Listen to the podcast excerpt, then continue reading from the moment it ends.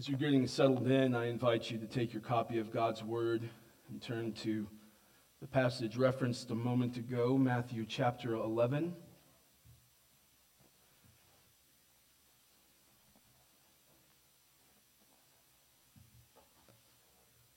The title of today's sermon is simply The Invitation. As many of you, if not all of you, know, I recently came down with COVID and was thinking of what you're always prescribed whenever you get sick. It's go home, take medicine, drink plenty of fluids, and get plenty of rest. And to somebody who, to any of you who like to keep busy, who keep a busy schedule, go home and get rest are two of the, that's one of the hardest things in the world to do, isn't it? You mean get rest? When you say get rest, I hear go home and be lazy, right? How can I go home and get rest when there are so many things that need to get done? What do you mean get rest? Some people have different, various people have various ways of getting rest, don't we? Some of us like to engage in hobbies. Maybe you like to garden, which I don't understand, but share your garden with me. We would be happy about that. Some people go on vacation. But have you ever come back from vacation and said, I need a vacation from my vacation? And it would seem that all of the ways, whether whenever we actually try to get rest in this world, we can never actually find rest, which inevitably ends up causing us to be even more tired. And for some of us, those who I mentioned a bit ago who like to stay busy, getting rest, whenever you hear that, that's such a terrible word because, again, there's so much to get done, and there's something in us that feels like rest equals laziness. Rest equals doing nothing. It equals being unproductive. But whether it's in exercise or in intense study or any other thing where you're sick, sometimes the best prescription for you is rest in order for you to truly then be productive. And all of that is well and good, but the most important rest that we need is rest for our sin-sick soul. And it is certainly the rest that we cannot find in this world. And try as we might to find that rest in this world, whether it be in, in keeping even busier or in engaging in some sort of addiction or uh, some other type of sin, whatever it may be, we try to find this rest for our soul, and we can't find it, and inevitably our soul becomes even more weary and heavy laden. We're more tired at the end than when we began. What about you this morning? Is your soul sin sick? Is your soul tired from carrying the burden of trial? Is your soul weary and tired this morning? If so, I want to bring you this morning the very good news of the very open invitation to come to Jesus. With that in mind, let's stand for the reading of God's Word. We're going to be in Matthew chapter eleven, verses twenty-five through thirty. And as we read it, I hope that we will see that in Jesus' invitation to us, he's inviting us to know him. He's inviting us to submit to him. He's inviting us to find rest in him. And he's inviting us to learn from him. Let's read. This is the word of the living God. At that time, Jesus declared, I thank you, Father, Lord of heaven and earth, that you have hidden these things from the wise and understanding and revealed them to little children. Yes, Father, for such was your gracious will. All things have been handed over to me by my Father, and no one knows the Son except the Father, and no one knows the Father except the Son, and anyone to whom the Son chooses to reveal him. Come to me, all who labor and are heavy laden, and I will give you rest. Take my yoke upon you and learn from me, for I am gentle and lowly in heart, and you will find rest for your souls. For my yoke is easy and my burden is light. Let's pray. Father, Lord of heaven and earth, we come to you. We pray that you have received our song as a sweet-smelling aroma before your throne this morning. And we pray now that you would open up our eyes, the eyes of our heart, the ears of our heart, that we could see great and wonderful things in your word, and that we could hear great and wonderful truth from your word. I pray that you would help us to see clearly, to love what we see, and to apply what we see, all for the glory of Christ. We pray this in his name. Amen. You can be seated. I want us to begin by considering the context in which we find our passage this morning. Chapter eleven begins with John the Baptist sending word by his disciples to Jesus to ask him if he was the one to come, or if they should look for another. The question is one about the true identity of who Jesus is. In asking this, he was, of course, asking if Jesus is the Messiah. Are you the one to come? Are you the anointed one of the Lord? To this, Jesus responds with a very brief summary of all of his miraculous works. And this was a way of saying that, yes, this Jesus was indeed the one who was to come.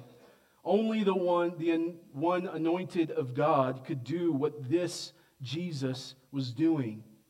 Then down in verses twenty through twenty-four, we find Jesus pronouncing woes upon Chorazin, Bethsaida, and Capernaum. A woe was known as the prophet's curse upon someone. This was a denunciation of a people in the strongest of terms. And why is he pronouncing woes upon these cities? Because they did not repent upon seeing the works that Jesus was doing. They did not see that this was the coming one. They did not see that this was the anointed of the Lord. They did not see that this was the only Son of God. They didn't see, and so they didn't repent, but instead their hearts were hardened. But then Jesus says something very interesting that ties into our text today in verse twenty-one and verse twenty-three, as he is pronouncing this woe upon Chorazin, Bethsaida, and Capernaum for not repenting upon seeing Jesus' works. He then mentions other people who would have repented had Jesus performed those same miraculous works in their city. Jesus knew that Tyre and Sidon and Sodom would have repented had his miraculous works been done in them, but Jesus did not perform those miracles in those places. In other words, God knew they would have repented had he done this one thing, but God did not do the one thing that would have led these people to repentance. I want you to hold on to that, and we'll revisit that in just a bit. But I want you to see that this chapter is on concerning the subject of the true identity of Jesus. Not merely who he is in name, but who he is as the Son of God. And being able to see him as such and responding in kind. It is in this setting that Matthew writes in our text, in verse twenty-five, at that time. At that time, Jesus declared. Now, I will confess that commentators, men much wiser, more brilliant than I'll ever be, they are largely split on what they think this means.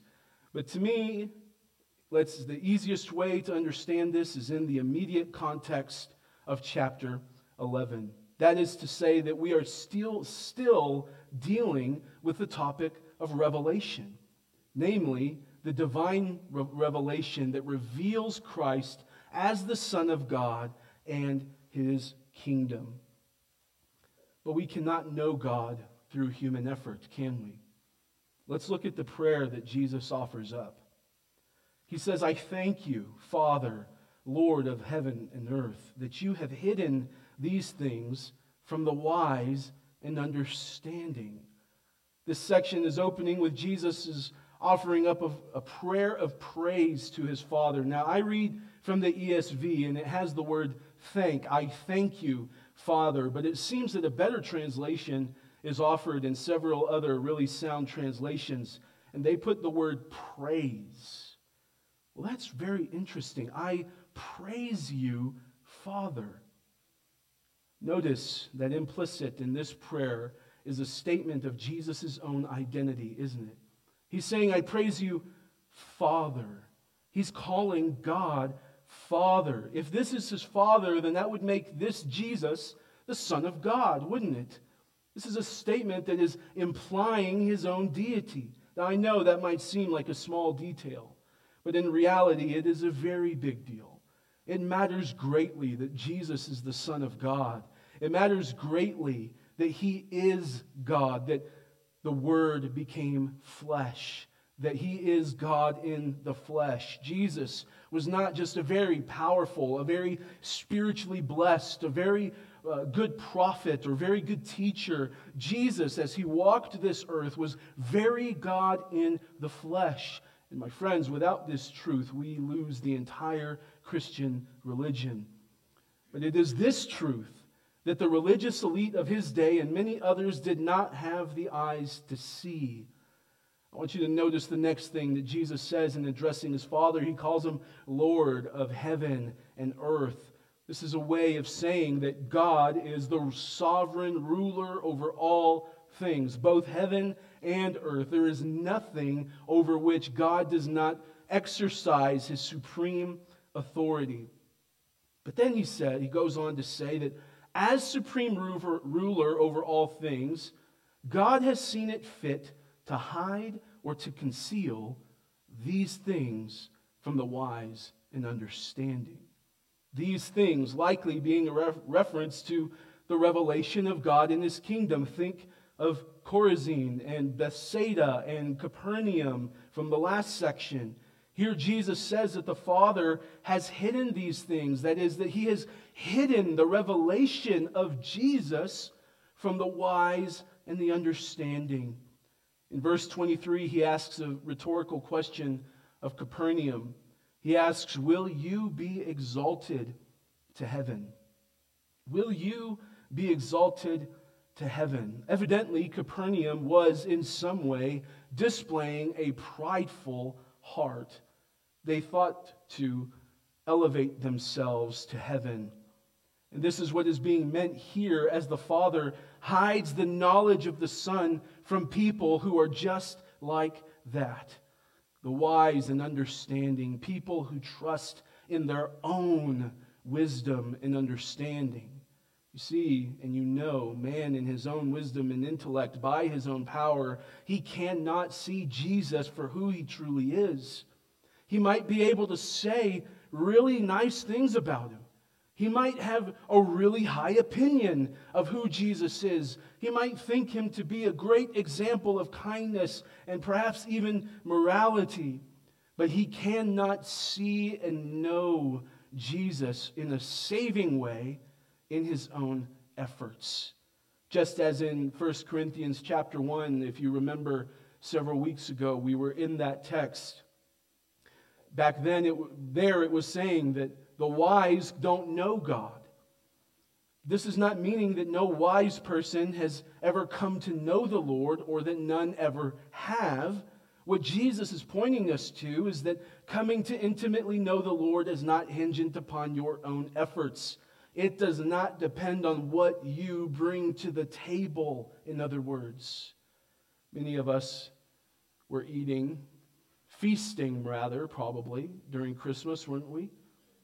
And sometimes, don't pretend like I'm the only one, sometimes you look at the person, everyone has labored extensively to provide some sort of food for everyone to eat, and then somebody shows up and they have nothing in their hands and they want to eat more than everyone.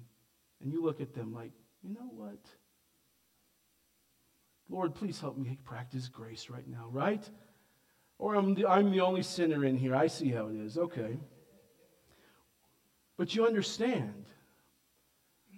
But when it comes to salvation, it doesn't work that way. The only thing that we bring to the table of the Lord is hunger. We bring nothing of value to add to it. It depends entirely on the sovereign grace of God. Now, I know that many fight against this truth. Many say, my God would never do that. My God would never hide himself from anybody. But what does Jesus say in response to this truth?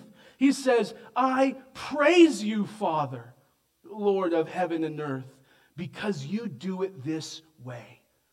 I praise you, Father, because you exercise your sovereign rule by revealing yourself to whom you see fit.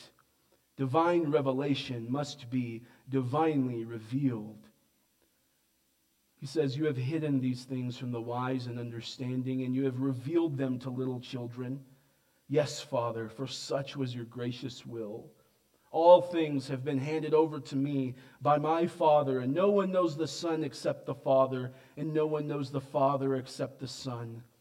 Jesus shows us that God does indeed hide this knowledge of God that saves from some, but he also graciously dispenses this knowledge to what he calls the children of the world. Now, just as the mention of the wise and, un, and understanding does not exclude all smart people from the knowledge of God, we know that's not true. Here, by using the word children, he's not including every child in the saving knowledge of God. That is to say, it's not a literal, he's not meaning children literally, but he's referring to, he's saying children in a way that you must come in simple, childlike faith and just believe. You must come as a child with nothing in your hands to offer. Nothing in my hands I bring, simply to the cross I cling. What joy this should give us, as the Lord, who is Lord of heaven and earth, is not some far away, distant deity who requires us to scale the side of an intellectual mountain in order to come to know him. Instead, he reveals himself to those whom he wills, regardless of whether they're as brilliant as those who sit in the ivory towers of academia, or as completely unable to understand the profundity of an infinite God as a child. It depends not upon the individual, but on God's gracious will. Jesus picks up this theme in Matthew sixteen, doesn't he? You know the text.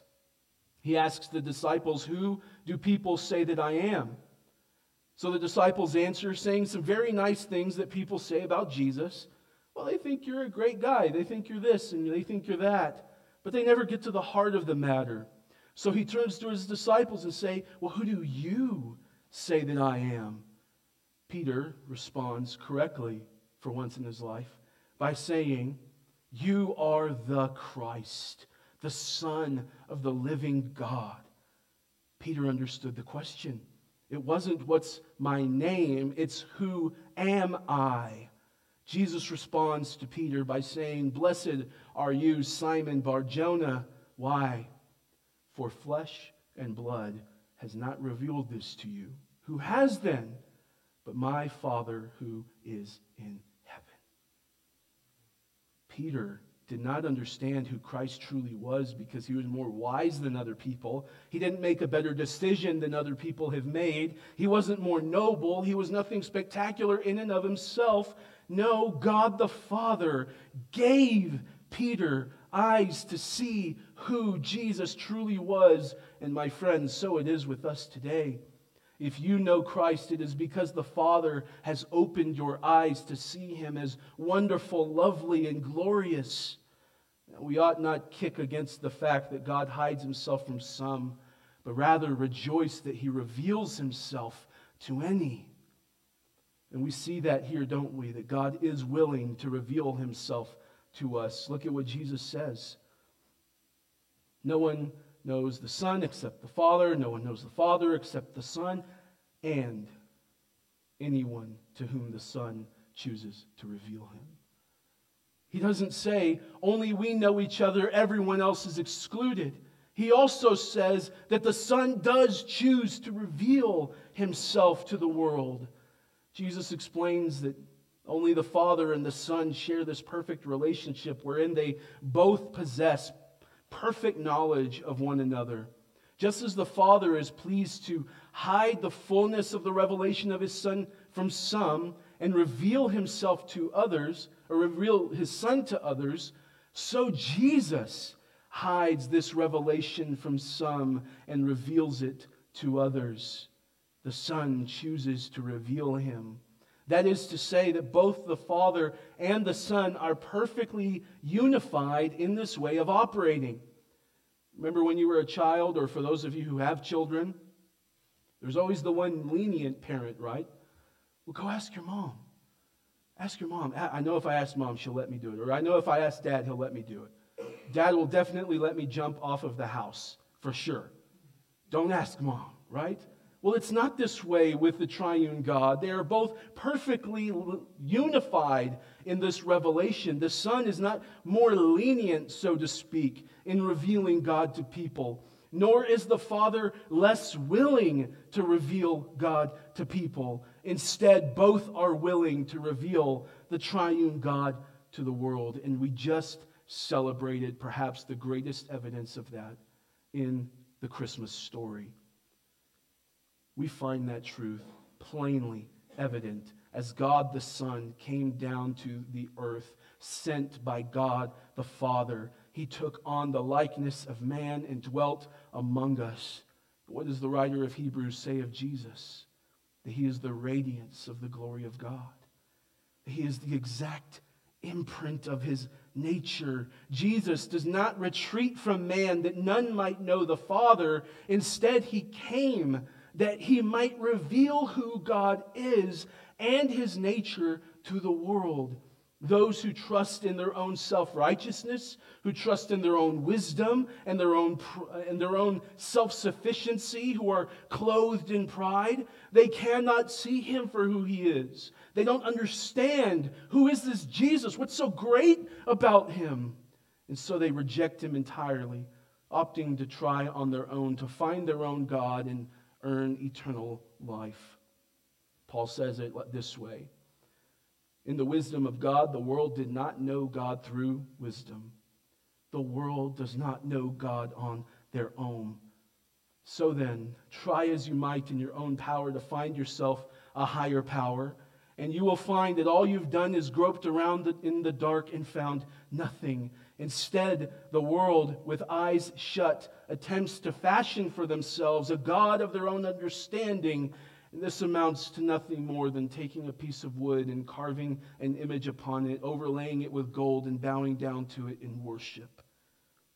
All of that is to say that you cannot come to know God through all of the understanding in the world, but you can know God in coming, in childlike faith, knowing that you have nothing of your own to offer him, and simply believe. And when you do, my friend, you will find rest for your weary soul.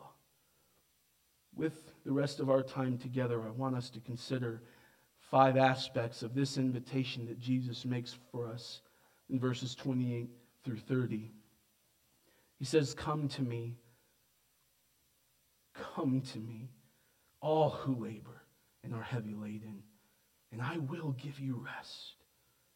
This is a very popular passage, and one just full, exploding at the seams with meaning.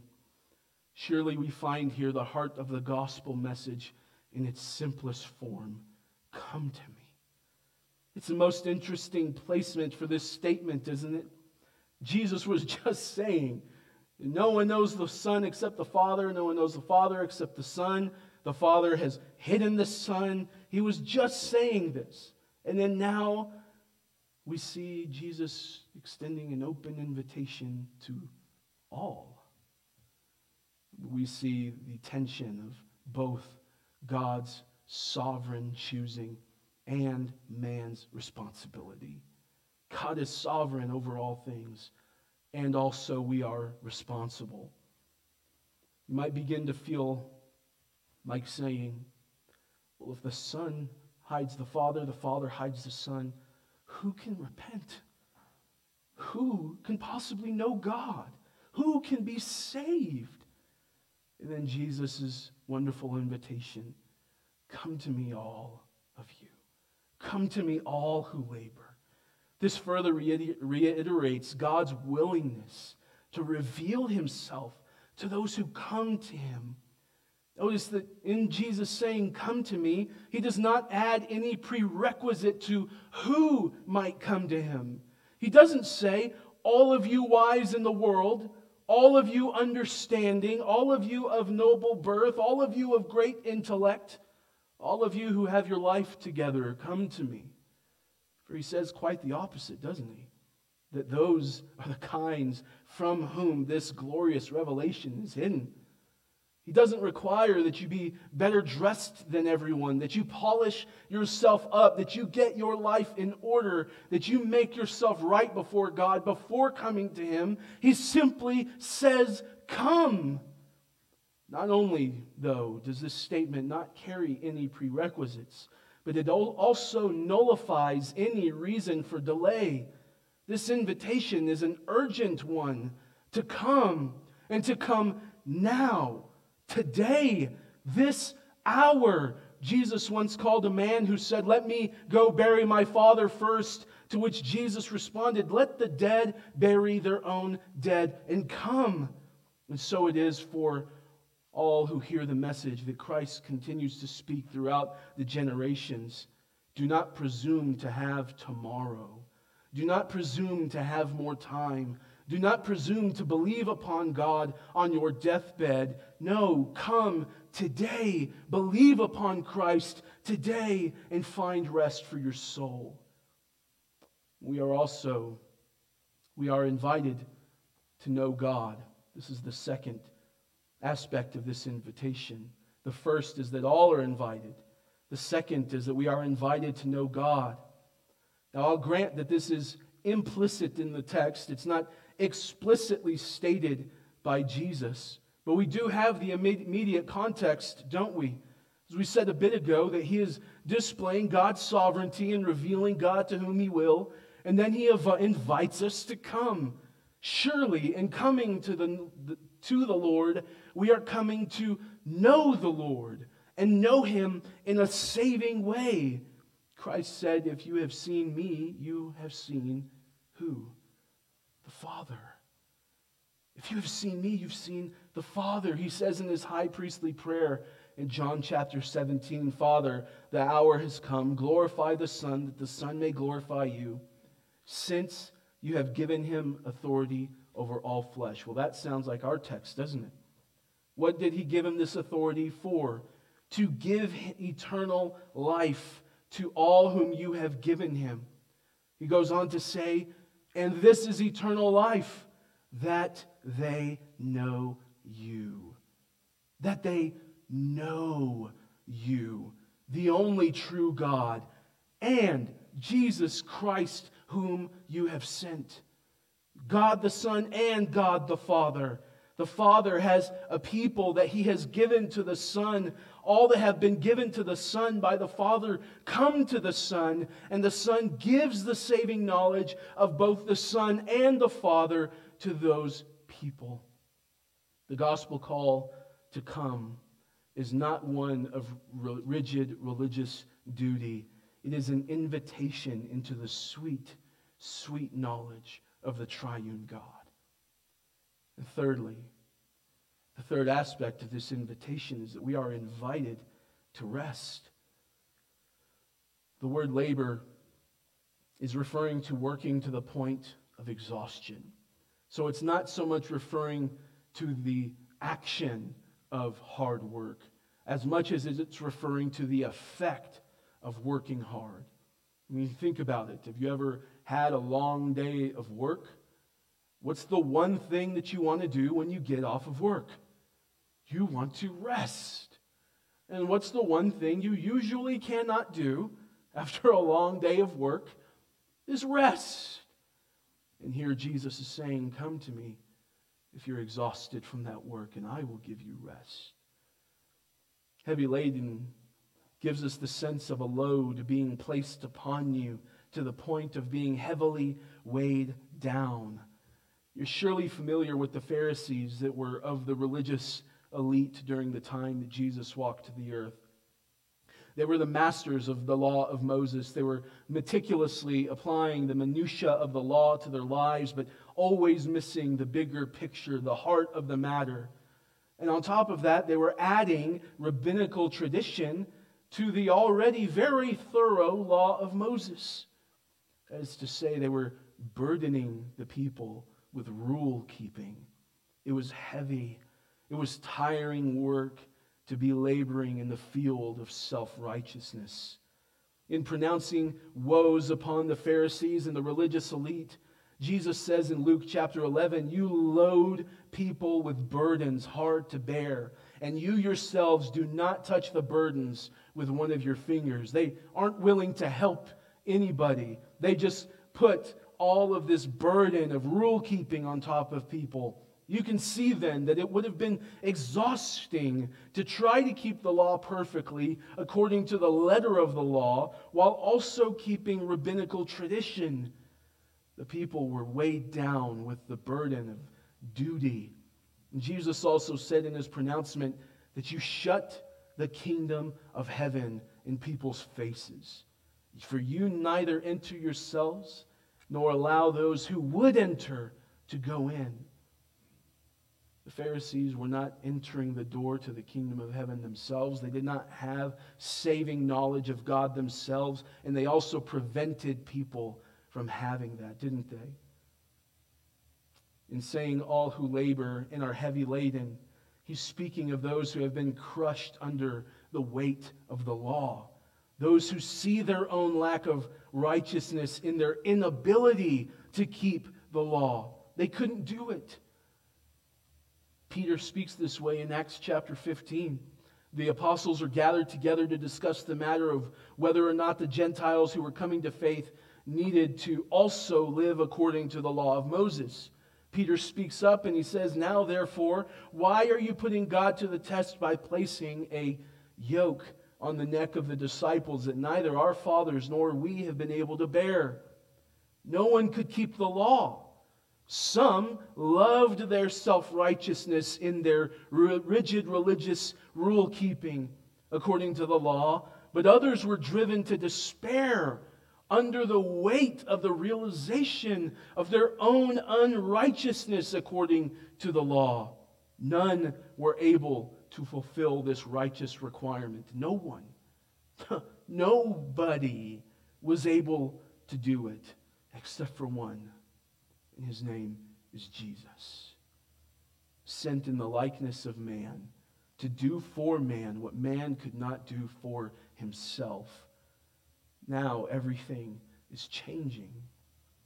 Now Jesus is proclaiming good news to the sin-sick soul, that you can now come and find rest. No longer do you need to toil under the cruel taskmaster of sin. No longer do you need to uselessly attempt to earn your own righteousness. You can now come with your weak knees and your tired hands to Jesus and find rest for your soul. The word for rest here refers to being given a break from work, to be refreshed. The, the Greek literally reads, "I will rest you." Not arrest you. I will rest you. No longer does one need to work tirelessly and aimlessly to get to God, but now we can trust in the finished work of Jesus Christ to find rest. Rest from exhausting labor and rest from the yoke of the law.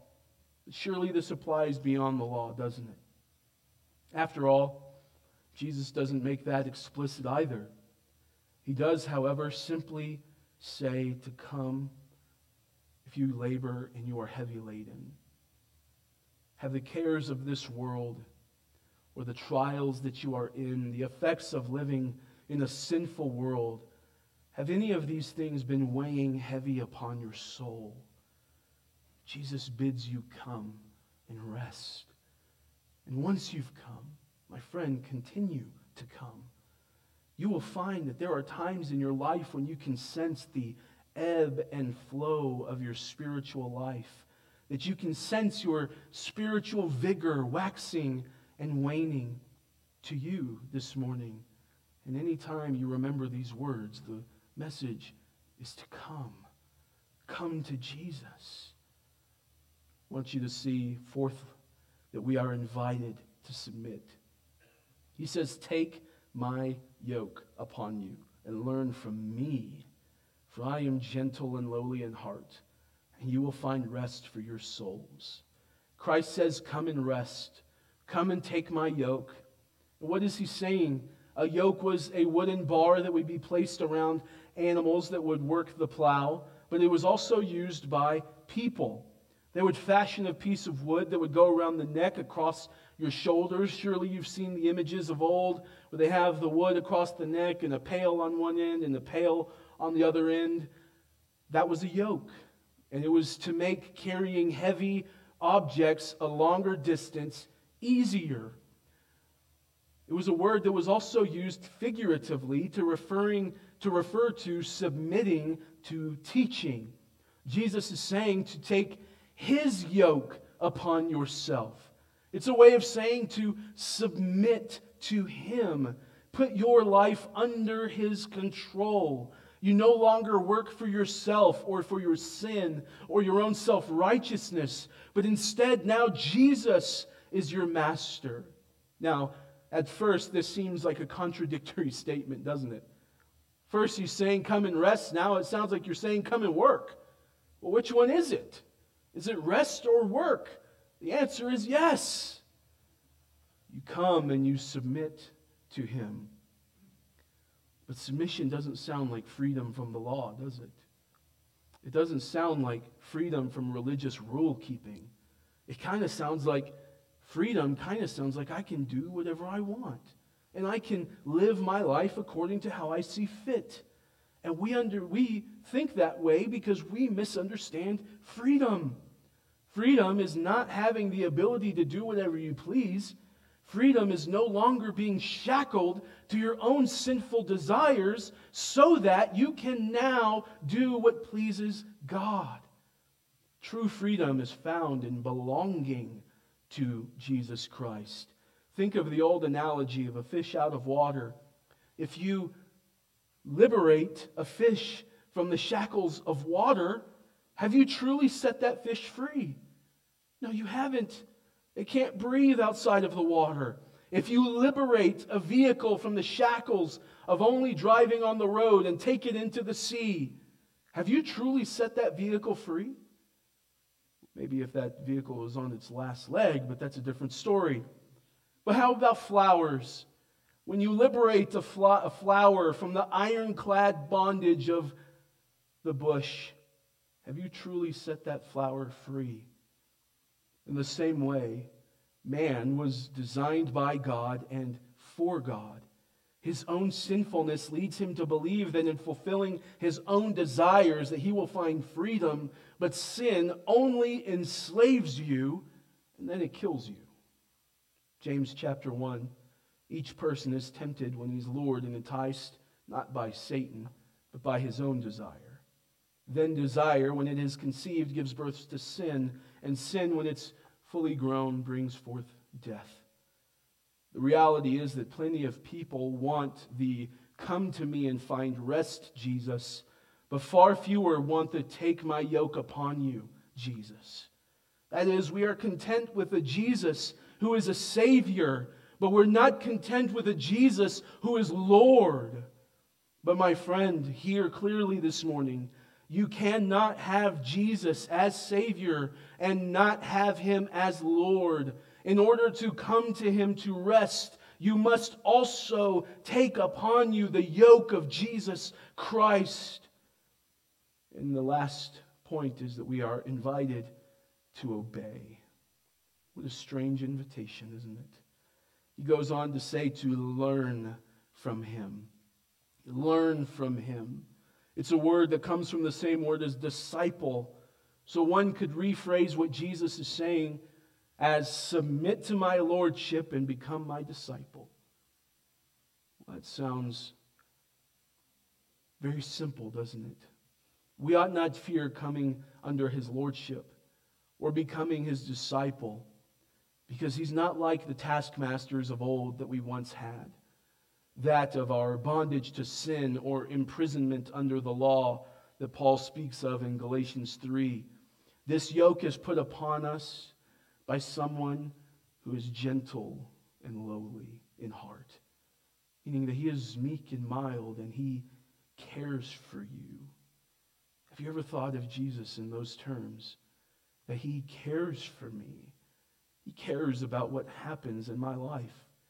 He cares that I'm heavy laden. He cares that I'm weary. He doesn't stand over us with a whip, ready to condemn us the moment we fail in the smallest area. Instead, we stand in his finished work. And when we inevitably fall short again, he continues to beckon to us, come to me, come to me. When we inevitably fail in another area of sanctification, he doesn't give up on us and say, you're hopeless, you're useless, you're good for nothing. But instead, he says again, come to me, find rest.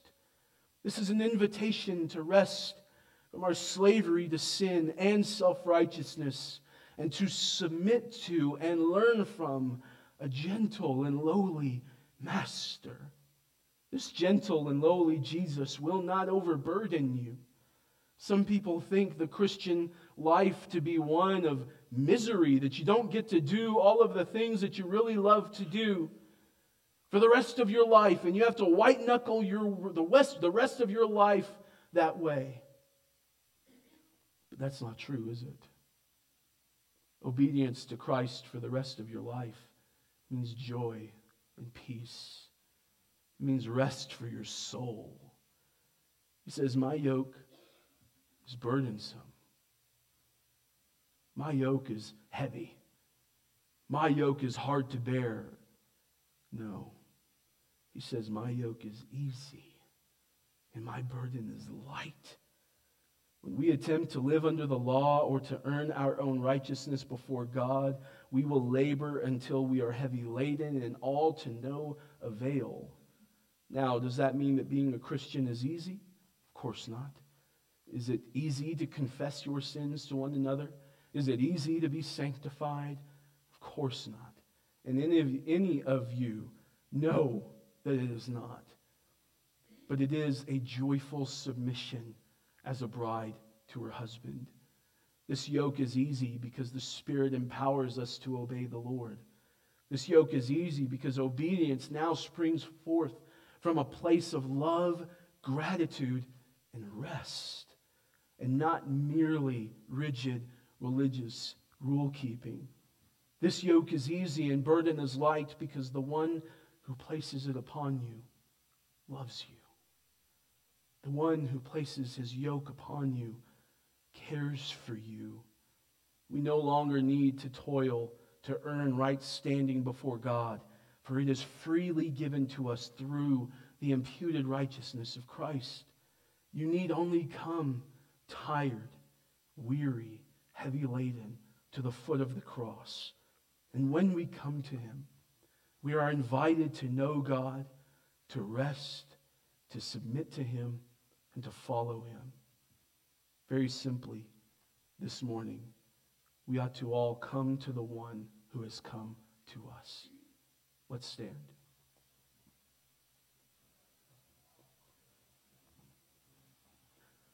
As is our custom, I will pray and then we will sing one last song together, and then we will be dismissed. Father of in heaven, Lord of heaven and earth, we thank you. We praise you, just as the Son has displayed for us, that you reveal yourself in the way that you see fit, that you hide yourself from the wise and understanding, and you reveal yourself to those who have nothing to bring you, nothing to offer, no leg to stand on, no hope of their own. You offer the invitation freely to come. Lord, I pray that we would do that, that we would heed that invitation, that we would R S V P a thousand times yes, that we would come to you, Lord. Help us in our weakness when we are prone to feel ashamed when we fall. We want to hide from you. It's as if we can feel your holy gaze upon us. But help us to sense as well the gentle and lowly heart of Jesus as he beckons us to come, that we wouldn't run from you, but that we would come back to you over and over again.